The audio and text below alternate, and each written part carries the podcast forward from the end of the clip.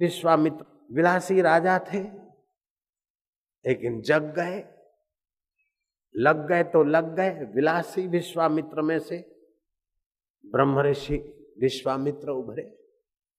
विलासी अम्रपाली वैशा थी लग गए उस दृष्टा के तरफ़, सुख दुख से पार होने के तरफ़। महान तपस्विनी हो गए महान उपलब्धि कर ली। तुम्हारे भीतर बहुत सारी योग्यताएँ छुपी हैं। कमाना, खाना, खमाना, खाना खाना, कमाना, कुछ धर धरा के। इसका क्या होगा, उसका क्या होगा? चिंता लेके मर जाना, इसके लिए तुम्हारा जन्म नहीं हुआ है।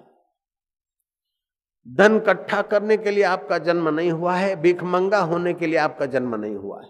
अभावग्रस्त जीने के लिए आपका जन्म नहीं हुआ है, और इन वस्तुओं में जीवन खोने के लिए आपका जन्म नहीं हुआ है। आपका जन्म हुआ है चौरासी लाख जन्मों के संस्कारों को मिटाकर, अपने आत्मा परमात्मा का आनंद लेकर, मुक्ति का साक्षात्कार करने के लिए जन्म हुआ है। ज्यो ज्यो निष्कामता आती है त्यों त्यों अंत अंतःकरण में बल बढ़ता है। ज्यो ज्यो निष्कामता आती है त्यों त्यों आपकी योग्यताओं का सदुपयोग होता है। जो जो सदुपयोग होता है त्यों त्यों निर्भीकता आती है। जो जो सदुपयोग होता है त्यों त्यों आपका अंतकरण सात्विक होता है और सत्वात संजायते ज्ञानम, उस आत्मज्ञान में आपकी स्थिति होती है। अगर उस आत्मज्ञान के प्रसाद में आपकी थोड़ी स्थिति होती है तो उसमें अद्भुत बल आता है। गजब की शक्ति आती ब्रिटिश शासन के जमाने की बात है।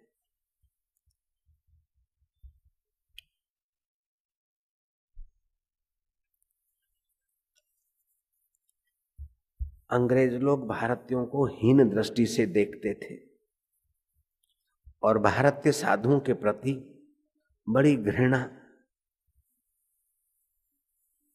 बड़ी मज़ा की दृष्टि रखते थे। उन दिनों की बात है।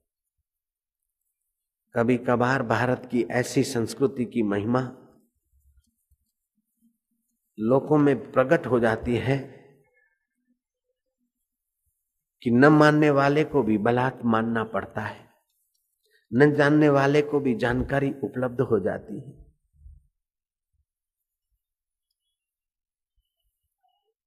उन्नीस सड़सठ में 31 अगस्त, हिंदुस्तान अखबार में इस बात का ज़िक्र आया था। यह घटना तो पहले घटी थी, पहले भी आया होगा। सियालकोट में मेजर डिक रहता था। बड़ा आलिशान बंगला सुविधाएँ थी। चाय पानी पीकर अपना कप रखा और कोई किताब विताब पढ़ता हुआ ख्याली पुलाव खाने लगा। इतने में एक भारत का साधु पहुँचा के साहब, भूखा हूँ, जरा कुछ मिल जाए खाने को। हाय, इंडियन पृष्ठ हो गए जाओ भागो बोले, तुम खा पी के बैठे हो, मुझे कुछ दे दो। बहुत भूखा हूँ। उसने गाली गलोच निकाले, लेकिन साधु भी कच्ची मिट्टी का नहीं था। साधु के चित्त में अशांति नहीं हुई, हीनता नहीं आई। गाली गलोच दे रहा है, नाराज़ हो रहा है, गुस्सा कर रहा है, भड़क रहा है। साधु दृष्टा होकर भीतर देख रहे हैं। अशांति का अवसर है, लेकिन अशांत होना ना होना आपके हाथ की बात जयराम जी की दुख का अवसर है, लेकिन दुख में हस्ताक्षर करके दुखी होना ना होना आपके हाथ की बात सुख का अवसर है, कोई चढ़ाता है, पोलसन लगाता है, अहंकारी होना ना होना आपके हाथ की बात महान पुरुष की यह पहचान है। हृदय की मधुरता, चित्त की उदारता और निरअहकारिता, नम्रता का गुण, ये महानता की पहचान है। वो साधु नम्र भाव से खड़ा है।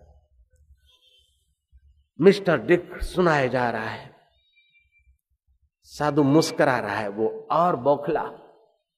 और उसने मेज को मुक्का मारते हुए। इंडियन साधु, तू क्या समझता है? मैं अभी मेरे नौकरों को बुलाऊँगा, धक्का मार के तुझे निकाल दे बोले, तुम्हारे नौकर? तुम्हारा कोई नौकर नहीं। तुम खुद ही तो नौकर हो मन के। स्वामियों के नौकर हैं। हम स्वामी में खड़े हैं और आप नौकरों में खड़े हैं। बोले, तुम क्या करते हो? अभी मैं नौकरों को बुलाता हूँ। बोले, बुलाओ। नौकरों को बुलाया, बोले, मारो धक्के इस बाबा को, बाहर निकाल दो। बाबा ने योग शक्ति का उपयोग किया और नौकर पर दृष्टि डाल दी। अब नौकर मनुष्य है कि रोबोट है? मेजर डिक सोच भी नहीं सकता है। नौकरों को उभार रहा है, लेकिन नौकर ऐसी कोई जादुई दृष्टि पड़ी कि बाबा को देखकर जो के मेजर डिक ने अपने शैतानी कुत्तों को खोला, बहकाया, लेकिन कुत्ते, जैसे एकलव्य ने कुत्ते के मुँह में तीर भर दिए थे, इस बाबा ने तो तीरों से भी तिरछी निगाह प्रेम की भर दी, कुत्ते पूछ हिलाने लगे। वह जादू हणी मुझे जिये में जोगी। जोगियों की प्रेम दृष्टि कुत्तों पर पड़ी, वो भौंकने की बजाय पूछ हिलाने लगी। दिख हैरान हुआ। फिर बकने लगा। साधु ने कहा कि अब हद हो गई। चंदन शीतल होता है, लेकिन अधिक रगड़ने से तपता है। तुमने मुझ भूखे को दिया तो नहीं, लेकिन इतना इतना घोर बोला और भारतीय संस्कृति का इतना अपमान किया तो भारतीय योग का तुमको थोड़ा प्रसाद मिलना ही चाहिए, थोड़ा दंड मिलना ही चाहिए। मिस्टर डिक सुन ले कान खोलकर। मुझे भूखा प्यासा धकेलता, लेकिन ठीक आज से तीसवें दिन बराबर दिन भर तू भूखा प्यासा रहेगा और इस मकान से तू धकेला जाएगा। पानी में देखा और संकल्प फेंका। लेकिन डिक को इन बातों पर कोई विश्वास, भरोसा नहीं था। साधु चलता बना। साधु थोड़ा सा आगे गया। तो एक हिंदू मेजर का घर था। मेजर की लड़की इला बरामदे में बाहर कुछ दूध खा रही थी, कुछ पढ़ रही थी। इला को कहा कि, बेटी, कुछ हो तुम दे दे, मैं बहुत भूखा हूँ। इला भी अंग्रेज़ी स्कूल और अंग्रेज़ी वातावरण में जीती थी, उसको साधुओं के प्रति श्रद्धा तो नहीं थी, फिर भी थोड़ी आस्था थी, भारतीयता का खून था। घर से लाई कुछ खाने को साधु को दे दिया। साधु ने संतोष का एहसास किया साधु अशांति के वक्त भी शांत रहने की कला जानते थे तो मन एकाग्र था उनका। एकाग्र मन से साधु ने उनका भूतकाल देखा। साधु ने लंबी सांस ली और एक झोले से फल निकाला। बेटा, इला। संत लेते थोड़ा है और देते बहुत है। और टूणा पूणा टोटका, तांत्रिक, मांत्रिक वालों की बात अलग है, लेकिन सच्चे जो आध्यात्मिकता को छुए हुए महापुरुष हैं वो थोड़ा सा लेते और कुछ कुछ दिए बिना नहीं मानते। तुम्हारे घर में, थोड़े दिनों में घर का कोई मुख्य व्यक्ति बहुत सीरियस हो जाएगा। मिलिट्री के सारे डॉक्टर थक जाएँगे बॉम्बे से डॉक्टर मंगाओगे। वे डॉक्टर भी केस फेल कह देंगे। फिर मैं ये फल देता हूँ, अंगीठी जलाना, कमरा बंद करना, अंगीठी पर ये फल रखना। ये फल हिमालय से लाया। जब हिम पड़ती है और सारा वातावरण ढक जाता है, तब कहीं ये फल कहीं कहीं से खोजने पर मिलता है। वो अंगीठी पे रखोगी, ये फल का धुआँ निकलेगा थोड़ा सा फटाकड़े का आवाज़ निकलेगा। वो मरता हुआ पेशेंट ठीक होने लगेगा। ले, संभाल के रख। लड़की ने उठाया, अपनी अलमारी में कहीं कोने में रख दिया। थोड़े दिन हुए पिताजी एकाएक मेजर साहब ऑफ़िस में कुछ तबियत सीरियस हो गई, घर लाए गए, डॉक्टर आए। एक से एक डॉक्टरों ने ज़ोर मारा, आखिर बॉम्बे के डॉक्टर लाए गए। कोई चारा नहीं। इतने में साधु आधम के कि इला, तुम तो भूल गई हो। लेकिन मैंने तुम्हारे दर का अन्न खाया, मैं कैसे भूलूँगा? वो फल तुम्हारा अलमारी में रखा है ले आओ। क्या है भारतीय संस्कृति? इल्ज़ाम लगाने वालों ने इल्ज़ाम लगाए लाख मगर तेरी सौगात समझकर हम सिर पे उठाए जाते हैं। जिसी ने दिया दर्द दिल, उसका प्रभु भला करे। आशकों को वाजिब है कि यही फिर से दुआ करे। बम्बई के डॉक्टर, सियालकोट के डॉक्टर बैठे और साधु बाबा के कहने के अनुसार कमरे में पेशेंट के अंगीठी रखी। अंगीठी के कोलसों का धुआँ चला गया, बिल्कुल साफ़ चमक रहे कोलसे। बाबा ने बताया, ऐसे वो फल रखा। धुआँ हुआ। और पेशेंट के जान में जान आई। डॉक्टर ने कहा, जब मरने वाला होता है ना तो गर्मी आ जाती थोड़ी। अब ये जाएगा। लेकिन जाने की वजह वो बिल्कुल बिल्कुल ठीक हो गए। डॉक्टर ताजुब करने लगे। साधु चले गए। इला की माँ ने और इला ने मेजर डिक की बेटी और मेजर डिक की पत्नी को बताया कि वही साधु जिस जो तुम्हारे घर से हुरदूत सह के आया था, उसी साधु ने इला के पाप की जान बचा ली। इला की सहेली और उसकी माँ थोड़ी सी मायूस और गंभीर हुई। वो साधु हमको श्राप दे गए, अब क्या होगा? दिन बीतते देर नहीं लगती, बराबर एक महीना हुआ, तीसवा दिन। मेजर डिक उठा, नौकरों को बुलाता है, कोई नौकर नहीं। चिल्लाता है, कोई आवाज़ नहीं। आखिर मेजर डिक उठा, देखा कि नौकरों की कोठियाँ खाली। प्लेग फैला है। एक बूढ़ा नौकर कह रहा है कि, सर, प्लेग फैला है चूहे मरे वो तो सब भाग्य मैं यहाँ प्लेग की बीमारी से मर रहा हूँ, सर। इतने में गाड़ी आई कि यहाँ प्लेग फैला है आप बंगला खाली करो। डिक बिना चाय बिना पानी के बंगला खाली करके गाड़ी में बैठे। पहुँचाए गए डाक बंगले में। लेकिन पेट तो भरना है। डाक बंगले में व्यवस्था नहीं। ऑफिसर्स के घर चलो। बातचीत हुई, चाय बनकर आए। चाय बनकर आई जो तीनों ने, बेटी ने डिक ने और उसकी माँ ने। जो कप रखा होठ पर, मार केरोसिन छू छू छू, हाथ में से कप फेंक दिया। इंतज़ार करते, बातचीत करते, आश्चर्य करते, कराते, दोपहर हुई, भोजन की तैयारी हुई। टेबल पे गप्पे हाँक रहे, पेट में चूहा, कुश्ती खेल रहे।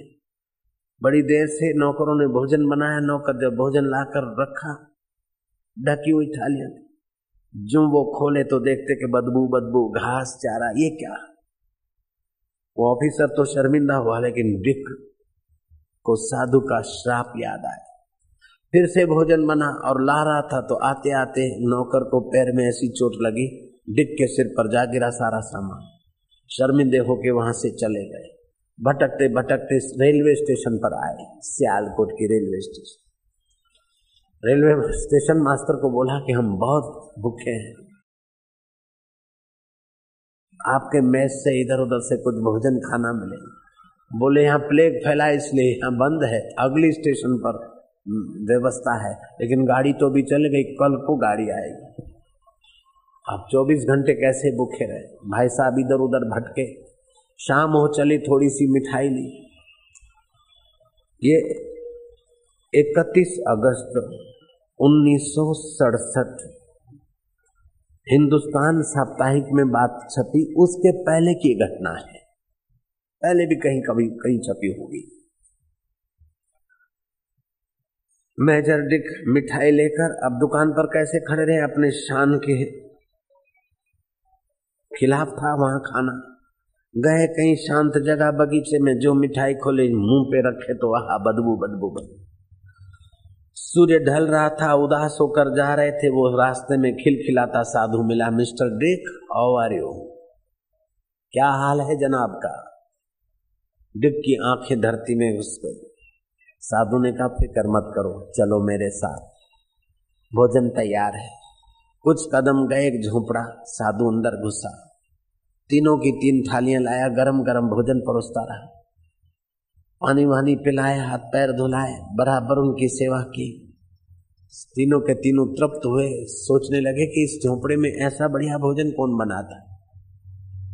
न वहाँ कोई चूल्हा, न चूल्हे का धुआँ, न रथा, न रथ संयोगा। ये साधु की रिद्धि सिद्धि का बल था, क्या था? साधु ने कहा, जो भी है, मेरा आपके प्रति कोई द्वेष नहीं है, लेकिन आपने जब हिंदुस्तान को नीचा दिखाने के संस्कार भर रखे थे खोपड़ी में और व्यर्थ आप अति कर रहे थे तो आपका शान ठिकाने लाए और आप जैसे दूसरे ऑफिसर भी नरक में न पड़े, इसलिए मैंने अपनी थोड़ी एकाग्रता की तपस्या का उपयोग किया था। अभी तो बहुत कुछ है योग में। योग समान बल नहीं, सांख्य समान ज्ञान नहीं। आप खुश रहें, आप प्रसन्न रहें, जो हो गया हो गया। तब से अंग्रेज़ ऑफिसर साधुओं के लिए जो कुछ का कुछ बकते थे या बड़बड़ाते थे, वो बहुत कमी हुई। उन दिनों में अखबारों में खूब चर्चा हुई। कहने का तात्पर्य है कि आपके आत्मा में अगर एकाग्रता है योग का सामर्थ्य आता है। अगर सेवा है तो निष्कामता आती है, प्रसन्नता और शांति आती है। अगर भगवान की प्रीति है तो राग द्वेष मिटता है। अगर देव, देवता के लिए आप में प्रीति है तो आपका अंत, अंतिम श्वास उस देव के लोक की यात्रा में सहायक होता है। आपके जीवन में बीज रूप में बहुत कुछ छुपा है। सुन्या सखना कोई नहीं, सबके भीतर लाल मूर्ख ग्रंथि खोले नहीं, कर्मी भयो कंगाल।